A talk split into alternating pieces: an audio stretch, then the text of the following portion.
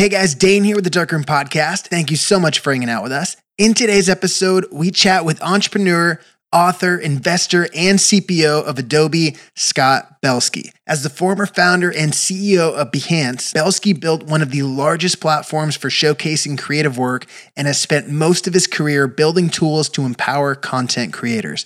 Before being acquired by Adobe in two thousand twelve, we hear how Scott and his team navigated and ultimately organized the world of design. We dive deep into Scott's vision for the future of design and how Adobe will usher in the era of augmented reality with initiatives like Project Aero, a powerful A R authoring tool for designers to make immersive content. As an early investor in Uber, Warby Parker, Pinterest, Sweetgreen, and Periscope, Scott has an eye for transformative technologies and businesses that will lead us into the future. The future. We are so excited to share this episode and recommend it for anyone looking to maximize their creative output. So without further ado, please enjoy this conversation with Scott Belsky. Welcome to the Dark Room Podcast, where you'll get to hear from the best full-time creators on the planet.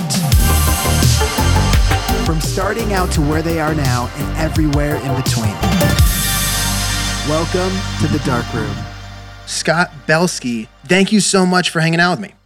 Thanks for having me. Jumping into it, you know, you're you're a guy that that obviously wears a lot of incredible hats, right? Entrepreneur, investor, author, executive. I'm really interested, though, which one of those is of most surprise to you? Looking looking back in retrospect, if you could if you could have a, a time machine to go back fifteen years and say, all right, here's the four things that, that you're going to do well, which one wouldn't you believe? Um, that's a good question. I mean, I think that they are they were all uphill learning curves. And um, I would say probably the author side, just because it was so daunting, the idea of writing you know, one, yet alone two books. Yeah. Um, so I, I would say that probably was the, was the one that, you know, maybe surprised me the most.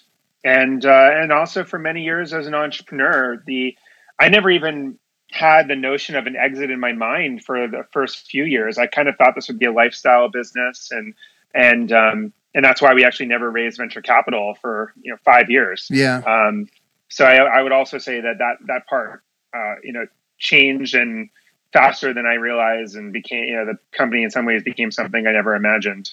Yeah. And when you were, you know, going to school at Cornell and then, you know, Harvard, did you see this, uh, you know, this opportunity to start Behance? Did you see that kind of blossoming anywhere along the lines? You know, was it a, was it a long drawn out plan, or, or what was the, the start of that? Well, listen, I mean, I, I've always believed that whatever is our genuine interest is also our sixth sense, right? The things that you are interested in, that you're putting your attention towards, that you're following, assuming you're not too influenced by trends or short-term rewards, that's the thing that's going to ultimately guide you towards an extraordinary outcome. For me, I was fascinated by how disorganized the creative world was. I became very passionate about the potential of creative people if they got their shit together. Yeah. And I and I basically said, you know, I want to commit my professional life to helping creative people make ideas happen. And it was at a time where every conference and book was about creativity and how to be more creative. And I figured that's ridiculous. Like, that's the last thing these people need is to be more creative. They need to be more productive. And I identify with that myself. I mean, I had a lot of ideas. I was always perpetually frustrated with the fact that I was never making any of them happen. And so there was a very big meta um, meta thing for me around helping other people make their ideas happen as an idea that I wanted to make happen, while writing a book about making ideas happen, mm-hmm. which was in itself an idea that I wanted to make happen. And, you know, and I've always tried to seek in my life meta circumstances, you know, where all these sorts of things come together. Um, that's, that's, that's the magic for me.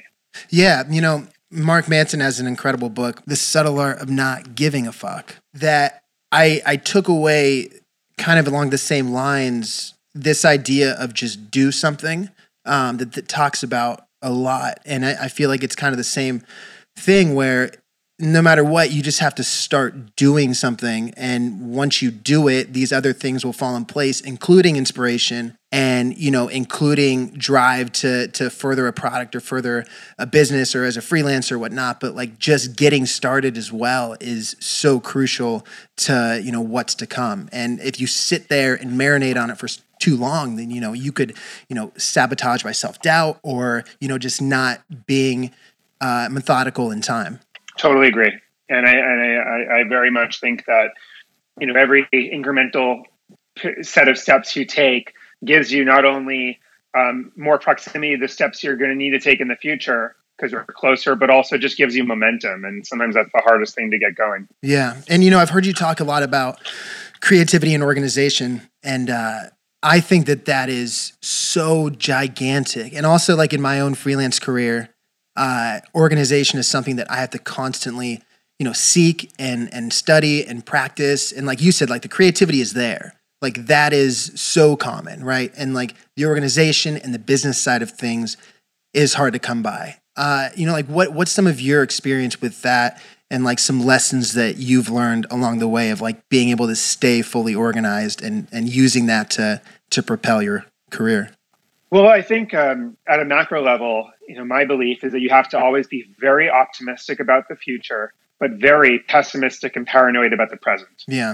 You have to have this belief that nothing that you're talking about will ever get done unless it's captured, that every task is likely to slip unless you obsess over it, that anything you're celebrating is likely already passé, and you need to kind of focus forward as opposed to, you know, celebrate what's behind you. Mm-hmm. And, um, and that there's always something around the corner that will surprise you unless you're prepared. And I, I just, you know, I, I try to have an equal balance as a leader. You know, you're trying to do both, and, uh, and you need to. So I would say that, you know, that is, and, and, and underlying that means, you know, I'm very focused on t- capturing tasks and focused on setting milestones for myself. I, you know, I try to share my ideas with other people so that mm-hmm. they hold me accountable to them. Um, you know, there's all sorts of tricks and practices over the years that just help me stay on the, on the narrow path, you know? Yeah. And like jumping into those, uh, as examples, cause I've heard you talk, you know, a lot about self-rewarding and, and, you know, some of the, the, uh, the really cool things that you do specifically, like while writing and having a playlist that, you know, you can only play in certain, certain times and shutting that off. I've also heard you talk about like, you know, certain, let's say like snacks or, or things like that.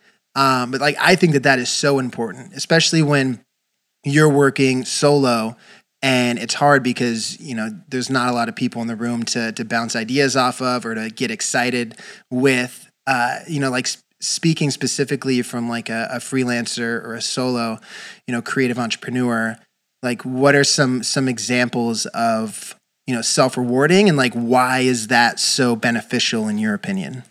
Well, we are we're, we're stripped of all short-term rewards when we embark on a very long-term creative venture or pursuit.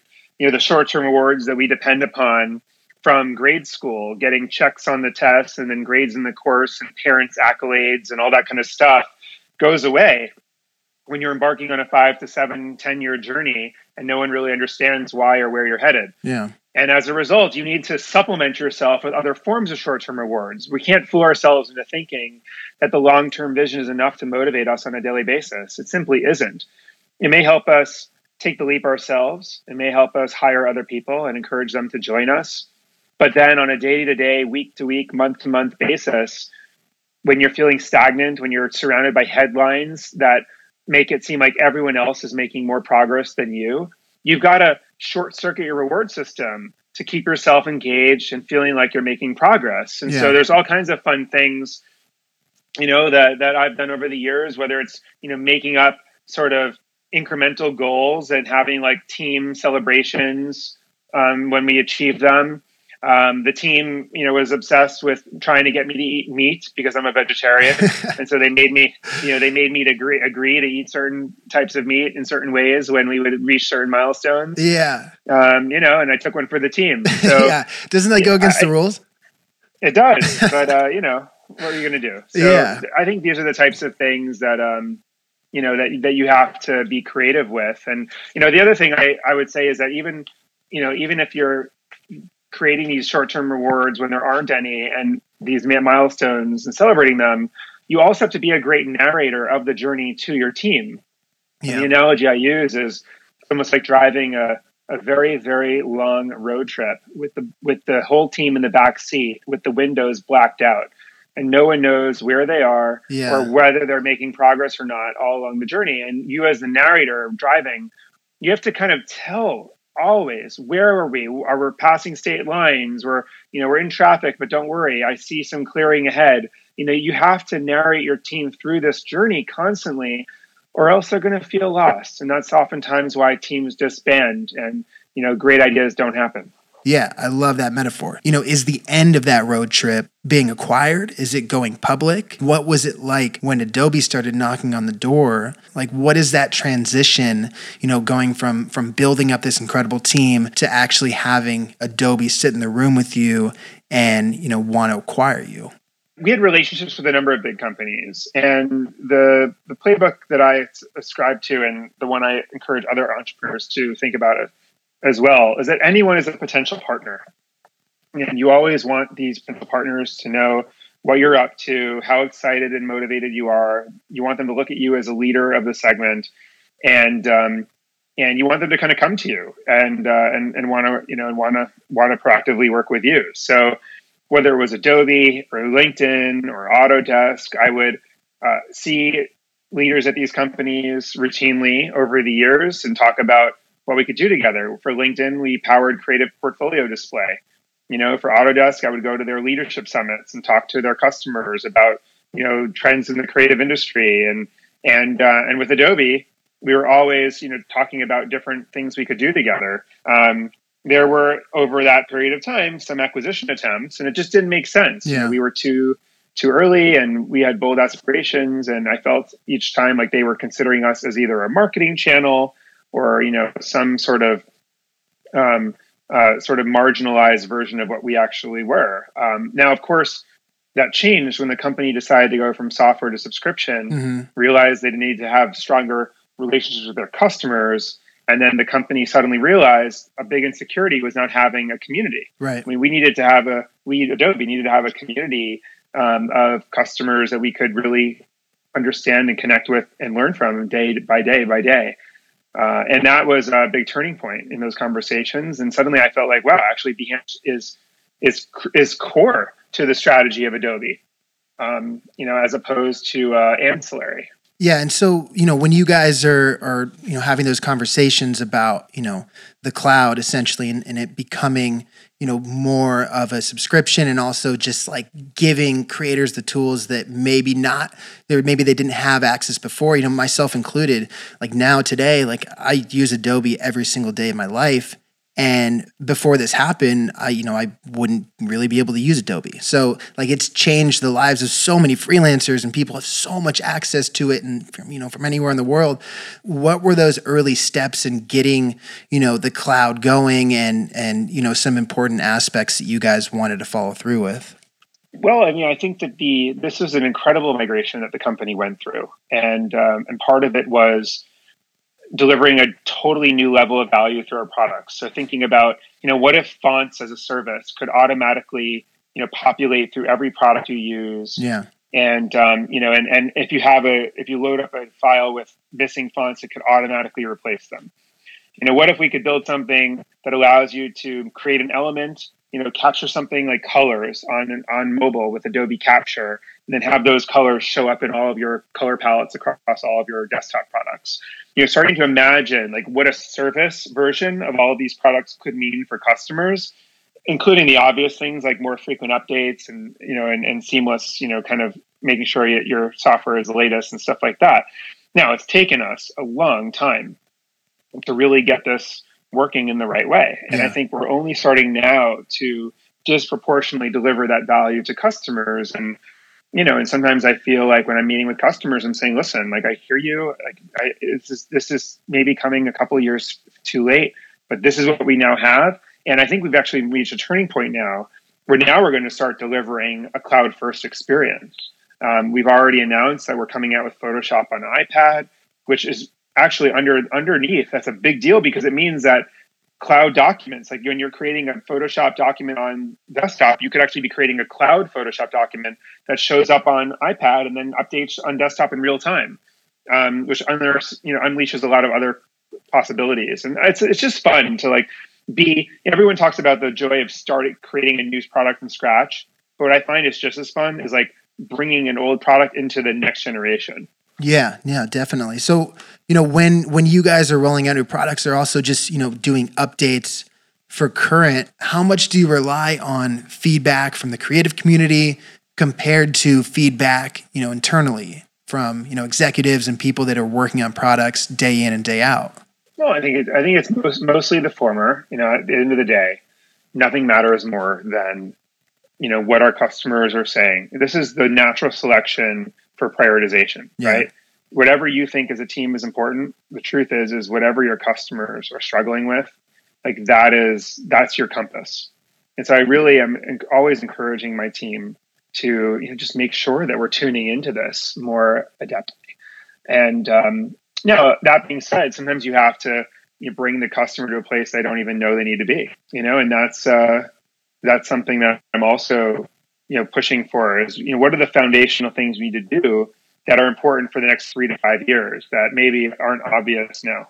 Yeah. And like, you know, speaking of that, like your partnership with Apple, you know, Project Aero, where you guys are going to help designers, you know, build augmented reality and build around augmented reality. Is Project Aero, you know, something that's along those lines of a, you know, a, a near future, but definitely like something that will be developed in the next three to five years that you're working on a lot right now?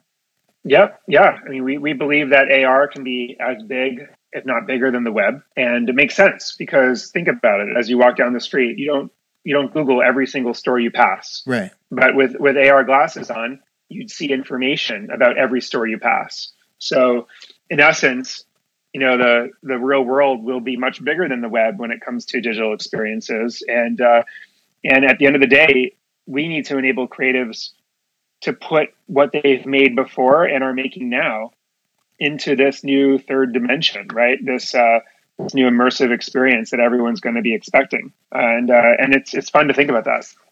Well, because now, you know, at least from from my point of view, which is like one that's not at all around augmented reality, but like to me, I it's still kind of a novelty in a way of just like where it's at in progression. What are some examples of interactions that that we're going to start having soon with, you know, consumers and and A R? Like what are some things that are either rolling out, you know, soon or things that are, you know, kind of like you said, like in the three to five year plan, maybe with Project Aero, but like what are, you know, some of the the heavy hitters that we're going to get used to, you know, from a day to day that will become the norm in like five years? Yeah, well, I think the um, I think that there will, we'll see some particular use cases pop up that just are a ten x step function, you know, ten x save in, save in time. So, for example, you know, let's say you walk into a um, you walk into a store like a Foot Locker or mm-hmm. a, a, a Nike store, and you're looking at all these shoes, and of course, there's always the question: which ones do they actually have in my size? You know, I'm looking at all these shoes, but then typically the person will come and then measure you and then they'll go to the back and they'll come back and be like, oh, I'm sorry, I don't have that size. And you look at another shoe and you go through the whole thing all over again. Right. But but then, but what if there's a little sign that just says, you know, scan this Q R code and then you'll get a viewer on your phone and it will, sh- will put an X or a check on every single shoe in the store. And, uh, and that basically just tells you if the size that you have is in stock or not. Right. Okay. And suddenly you have this like sixth sense as you're walking around. You literally know everything that you can and can't look at based on what's available, what's available. And then, um, and it's, you know, that's like a, oh my gosh, like that just saved me so much time. And so imagine that example, but for any type of retail experience, um, every type of travel experience, you know, every type of getting lost, you know, navigation experience, whatever else. And if you have enough of those, you get that velocity of use case where people are constantly raising their phone, you know, to try to interpret the world around them and have a more productive experience. And then before you know it, people's arms get tired and, uh, and, you know, there may be a new device that comes around that does that for you. Do you see, you know, do you see something like that kind of stunting the growth of these other, you know, creative, like visual elements that we already have around us all the time, you know, whether that be graphic design, photo, video? Like, do you see A R and maybe even V R kind of replacing traditional mediums that we know and use right now all the time? one hundred percent. Well, first of all, um, I think that A R will be more personalized than the web. I mean, you'll, you know, when you walk into a store, you'll see completely different things than when I look into a store. Yeah. Because it will be based on who we are and, you know, what our needs are and everything else. Um, and since it's a new medium, it's easy to kind of personalize than retrofitting an old medium with like A I and new methods of personalization. And, uh, and also it's just, I think what's also interesting about A R is it's, it's actually a little more human than the web. Um, when you're seeing what look like physical objects around you, they're just like a, a an intuition about how they should behave, how to interact with them. That isn't as obvious when you go to a website or a mobile app. So I'm actually excited about that as well. Yeah. And also, you know, the design aspect, which will, you know, give designers even more opportunities, which is, you know, huge. But like in your, in your future design seminar, you know, you talk about the fact that designers are like really at the center of this gigantic swing of, of, you know, social content, and there's just so much room for creation. Do you see ways that designers can like really jump into this time period right now and capitalize on the fact that like there are so many opportunities, but there's also a right and a wrong way, you know, to go about that? You know, it's a great question. And um, I just believe that the best creatives across all disciplines are always spending ten percent of their time, you know, pushing the edge. Yeah. You know, they're, they're, they're trying to, if only for their own creativity, they're trying to take new tools, understand new, you know, new ways of design, new ways of prototyping, new ways of this, new ways of that. And that is the exercise, right? That, that determines which creatives end up being at the forefront of the next big thing and mm-hmm. which ones aren't. Yeah. And Adobe has a long history of this with, you know, we helped graphic designers um, that were physical graphic designers go into digital graphic design. We helped digital graphic designers go into web. We helped web designers go into mobile. Um, you know, and now we're thinking, okay, let's help people in the two-dimensional mobile kind of go into three-dimensional A R and immersive. And it's like, it's always the same thing. You know, there's a cohort of people that are first adopters. Those are the folks who lead. And then eventually everyone else comes kicking and screaming. And uh, I think that's part of the, you know, part of the evolution of new technology, but it's an exciting one. It's just so cool to be involved with that. Well, yeah. And, you know, to use your book, The Messy Middle, as an example, and talking about like, you know, like what that, what that can even mean for, you know, a freelancer and, you know, obviously a founder and, and a startup and, and, you know, C E O and all that. But, you know, as a freelancer, like I feel like I am constantly in the messy middle. And I know I'm probably not alone with that. Like, what's your thoughts, maybe even experience with being in the messy middle, but seeing the light above it and like kind of getting a little bit of that fresh breath of air, and maybe you sink back down in the middle a little bit, but like what, what are your, you know, thoughts and, and maybe experience with like kind of trying to claw upwards and out of that middle? Yeah. It's kind of like the difference between when you're running, you know, just being like, oh my God, this is too hard, and then stopping, versus when you're running, being like, I know what it's like. I know that this is the hard part. I know it gets easier. I know how good I feel when I'm done, and I'm just going to just keep moving. And it's the just distinct difference between those, those two. And, uh, and, and, and part of like the muscle memory you get from having endured some journeys with a lot of volatility is that faith that it's just literally part of the process. And also at some point you can even get excited by the inner volatility, because you know that that's what's going to differentiate your outcome. So now when I'm involved with, uh, and especially the startup teams that I work with um, as an investor and advisor, when they hit like these major obstacles, these, mm-hmm. you know, new, new lows in their messy middle, I always try to remind them like, guys, this, this is what, this is why others won't be able to do this also.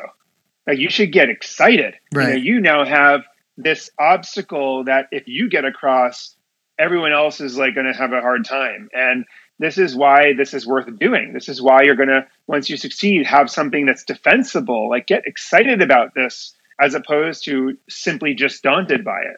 And that's the type of thing you have to counter, you know? Yeah, yeah, for sure. You know, I feel as well that, you know, there's a lot of people that that that might be the time when they realize that maybe what they're doing is not what they're passionate about, or maybe their self-awareness gets put in check, which is huge. And like, you know, I mean, if you could buy self-awareness, it'd be the most, you know, popular thing to buy on Amazon. But when you know that your trajectory is in a place that you want to go, like I've heard you talk about, like as long as you're as as as long as you're going towards, you know, the place that you know you want to be, then you should be okay. Right. Has your relationship with self-awareness always been, you know, a good one and a positive one? Or, you know, has it ever happened where, you know, your self-awareness has put you in check and, you know, it's really either opened your eyes up to like, you know, something you don't want to do and, you know, steered you in, you know, a good direction or just a different direction? Yeah, it's happened many times over over the years. And, you know, these are the humbling moments where something didn't go right or something didn't come across properly. You know, what's gold to me is when someone I work with tells me that something could have been better or different, or that I came across wrong, or that I wasn't clear. I mean, this is feedback that is simply gold, right? You you you get it. It makes you so much more effective. And yet, ironically, we typically don't ask for it because we don't want to hear it. And the more senior we get, the less likely people are to share it with us. I have so much value for the people that I work with today who, you know, in some cases have the courage, because they work for me, to just call me and say like, hey, you know, this actually didn't make sense, or this isn't clear, or, you know, this you should have said this way. And uh, that's just so useful. So, um, and, you know, and, and if you're confident enough, you take it as data and then you incorporate it, you know, into who you are. So I always encourage everyone at any point in their career to recognize that feedback is a form of compensation. And the earlier in your career, the more valuable of a form of compensation it is, because it helps you triangulate your potential in the future, like where you should go and, and what you're, you know, it just, it, it determines everything. And, you know, in, in the early, early stage of our careers, we should be just trying to get enough money to live. Otherwise, we should be optimizing for the type of team that will make us better. And then, of course, later on, you start to optimize a little bit more for um, maybe income and and experience of, of, that you want to have and whatever else, but you have to still remember that, comp- that feedback is still a valuable form of compensation. You personally, have you, you know, have you ever found yourself kind of being more of a self-critic? Like, how, like, do you look at that internally sometimes and help that drive you? Or do you look for outside, you know, outside motivation more so? Yeah, I think I'm more of a, an introvert. And so I do actually, you know, I'm more competitive with myself than I am with anyone else. Um, And, uh, you know, and I just, I've seen time and time again that, you know, the more you push yourself, the harder you work, you know, the more you feel you deserve the outcome. You know, it, it may be like part of, you know, part of life is just about, you know, working hard so you feel you deserve it. Yeah. And, uh, and maybe, you know, when you look around and, you know, you find people that are either like trust fund babies that have choose, chosen not to really work hard, um, and others who, you know, had something handed to them, uh, and, as a result, did not work extraordinarily hard, and then sort of start to be depressed or don't appreciate what they have in their lives. Maybe it's because their, you know, proportion of hard work to feeling they deserve it is out of, of out of, you know, out of whack. And so actually, you know, whether you whether you have the support system of, you know, I came from a middle to upper middle class family, and I had parents who helped me pay for college and stuff. I feel really privileged to have had that support system. Um, and I think, but co- to, to complement that, I feel like I have to really make sure that every, you know, every advance I feel I worked hard enough to feel like I deserve it. And, um, you know, I think we all, regardless of what our upbringings were and regardless of kind of what we come from or, or, you know, the help we had, it's like, let's just make, you know, just push yourself to work as hard as you can to, to the point where you feel you deserve the outcome, the, the or the, you know, the way you're living. And I think that's like very much, at least in my own life, a path to happiness. There's a lot of back and forth, I feel, with people that wear, you know, several hats and do several things well, and people that dedicate all their time and energy into, you know, one path and one avenue and sticking with that. And, you know, obviously, you know, you've done the former, which is kind of along the lines of more of like what I get interested in. But then, you know, I read certain things or I, I hear certain talks or see certain people talk about like sticking with that one thing. Like what what keeps you motivated to to continue, you know, to do so many different things, but also do so many different things at a high level?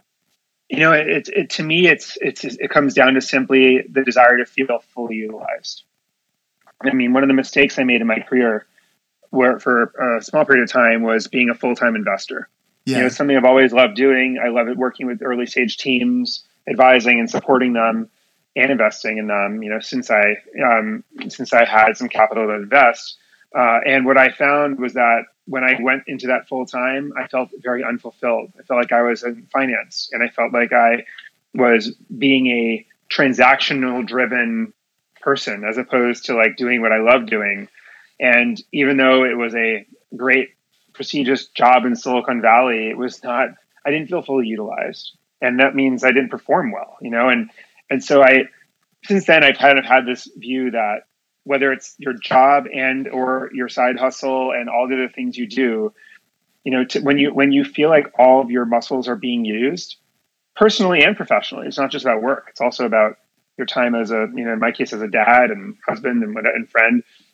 When you feel like your muscles are all being used, like you just there's a, for me at least, I feel most happy, and um, and so that's like I'm always in the in the pursuit of a, you know, a mix of engagements in my life as a portfolio of stuff that makes me feel fully utilized. Yeah. And, you know, I've heard you talk about how you can look at years in a business or even, you know, years personally as, you know, chapters in your life. And is there any, you know, specific chapter that stands out to you that was a good chapter for, let's say, like personal growth and like really growing as uh, as the entrepreneur that you are? Like, have you have you had any years in your life that have been the most impactful or, or transitional?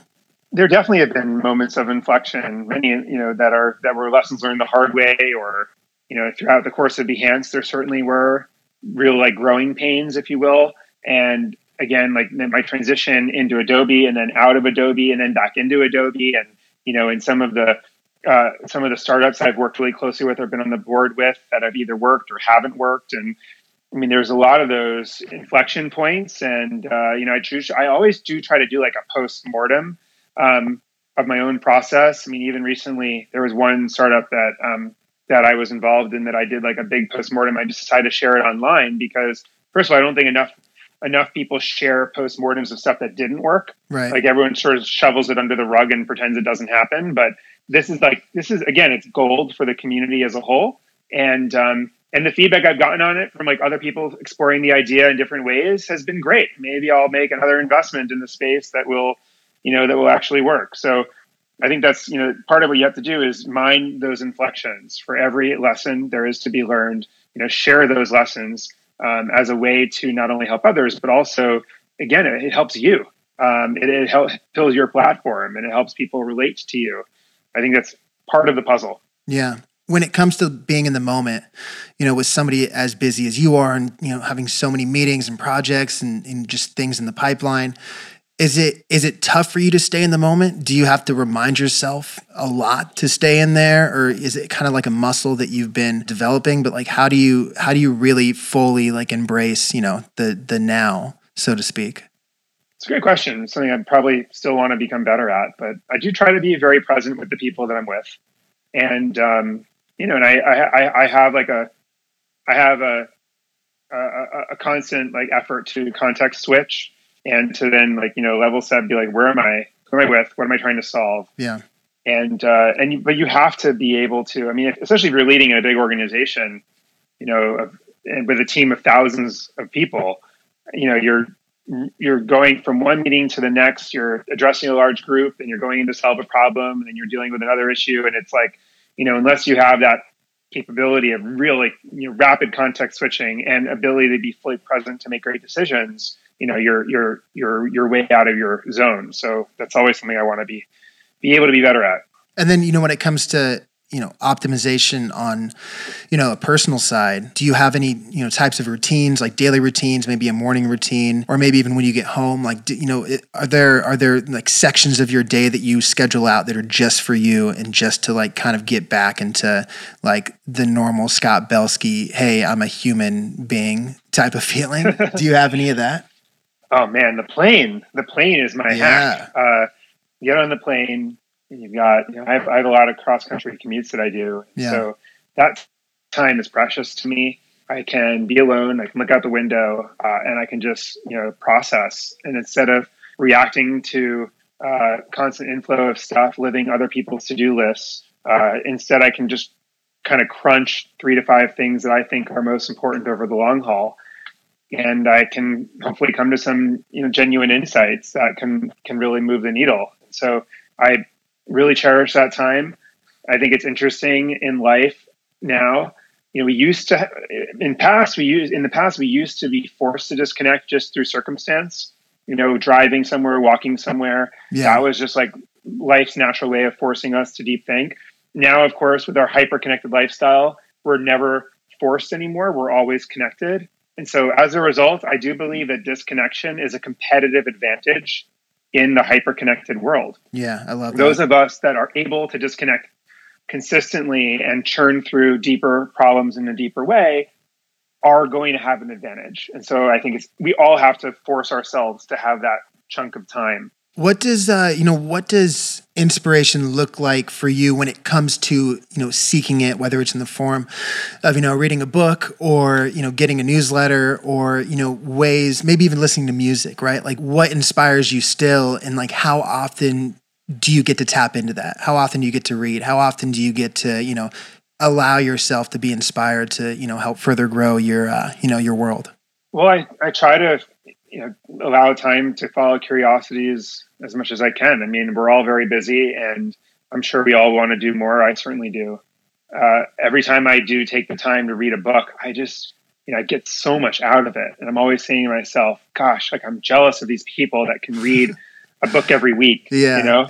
Yeah. And, uh, and I wish I could, I wish I could do that. But I also feel like I'm not in search of more ideas as much as I'm in, in pursuit of making ideas that I've already got or my teams already have happen. Right. And I guess, you know, I, I've sort of shifted the balance of energy towards the execution at this point of my life, but I'll never, you know, never be, I have an insatiable desire for knowledge and I'll never, I'll never, I'll never quench it. I'm, I, I'm sure that is true. Looking into the future, which I feel like kind of goes against living in the present and living in the messy middle, because if you look too far ahead, then you may, you know, get sidetracked on, on what's happening right in front of you. But like, do you, do you ever think about the decade from now or, or twenty years from now, or are you pretty much, you know, fully, like you explained it, driving cross country with, with the blinders up in front, or do you, do you see where a lot of this can be going? I think it's a little bit of both. You know, I think that one of my partners at Benchmark used to say that the best investors, you know, have a great understanding of the present. Yeah. And, uh, you know, I, that really hit me. And I, I do really try to ground myself, you know, as I think about the future with like, what are the present realities, and, and recognize that the, you know, the, the difference between a great investor and a really bad investor typically is like, you know, being a few years off, right. Of, of something that is obvious to, to most. So I, I think that, uh, you know, the understanding of the present day, like why people are behaving in certain ways, you know, what's in the zeitgeist, you know, what are people worried about, I, I think is, is really important to make current products and ideas stick. And I also love thinking about what will, you know, where, what are the macro kind of end states of some of the new technologies that are out there right now. Um, that's one of the reasons I love that. I love Black Mirror, you know, that it's just such an incredible show because it, if anyone who's listening hasn't watched it, you must. It's just such a great way of forecasting the the impact of one particular technology, you know, many years later. It's a real fun exercise. Yeah, yeah, that show was so well done too, man. Um, yeah, it, it, it's you know that's such a it's such a big thing. It's such a real conversation to like look into this, you know, into the future of what these tools are going to do to us. Ten years ago, if you look at the internet where it was then, and you know what it's become now. It's insane to see the trajectory, and like, you know, twenty years from now, like who knows what's going to be going on. I'm sure obviously A R and V R, like you said, are going to be completely around us, but you can't look too far ahead. Like I've heard you talk about like, you know, if you're, if you're going to be, uh, you know, talking about flying cars, like that doesn't mean, you know, you're going to be making flying parking lots for cars, like too early on. You still have to right, stay exactly. in the moment, and you know, eventually it will come. And that's so important for like every, you know, every creative line of work too, you know, not just, you know, on the super high tech side, right? Like, like any, yeah. any type of creative entrepreneur can really take that to heart and like make sure that no matter what, their timing is, is on, because at the end of the day, like that is one going to separate you from everybody else, but it's going to be your most, you know, important asset that you can contribute to that time period. Exactly. Thanks again for coming on, Scott. I really appreciate it. Uh, can you let people know how they can stay connected with you and stay up to date with things that you're doing, things that Adobe's doing, and, you know, everything that you have coming up? Yeah, well, you know, I, I, I'm always sharing ideas and, and some of the new projects in real time on, you know, just at Scott Belsky on Twitter. So I, I welcome folks to connect there. And and uh, we have some exciting new, uh, for those of uh, us that are creatives in the creative industry, there's some really exciting stuff coming in early November. Um, from uh, from Adobe at our Adobe Max conference, which I'm excited about, and uh, you know, and I think that um, and, and you know, for those of you that haven't checked out The Messy Middle, I'd love to hear what people think. It's definitely been a seven-year process, you know, putting some of these insights together for people, managing the volatility of projects. Awesome, Scott. Thank you very much, man. I really, really appreciate you giving us the time. My pleasure. That'll do it, guys. Thank you so much for hanging out and checking out that episode with Scott. You can find Scott on his website, w w w dot scott belsky dot com. You can find him on Twitter at Scott Belsky.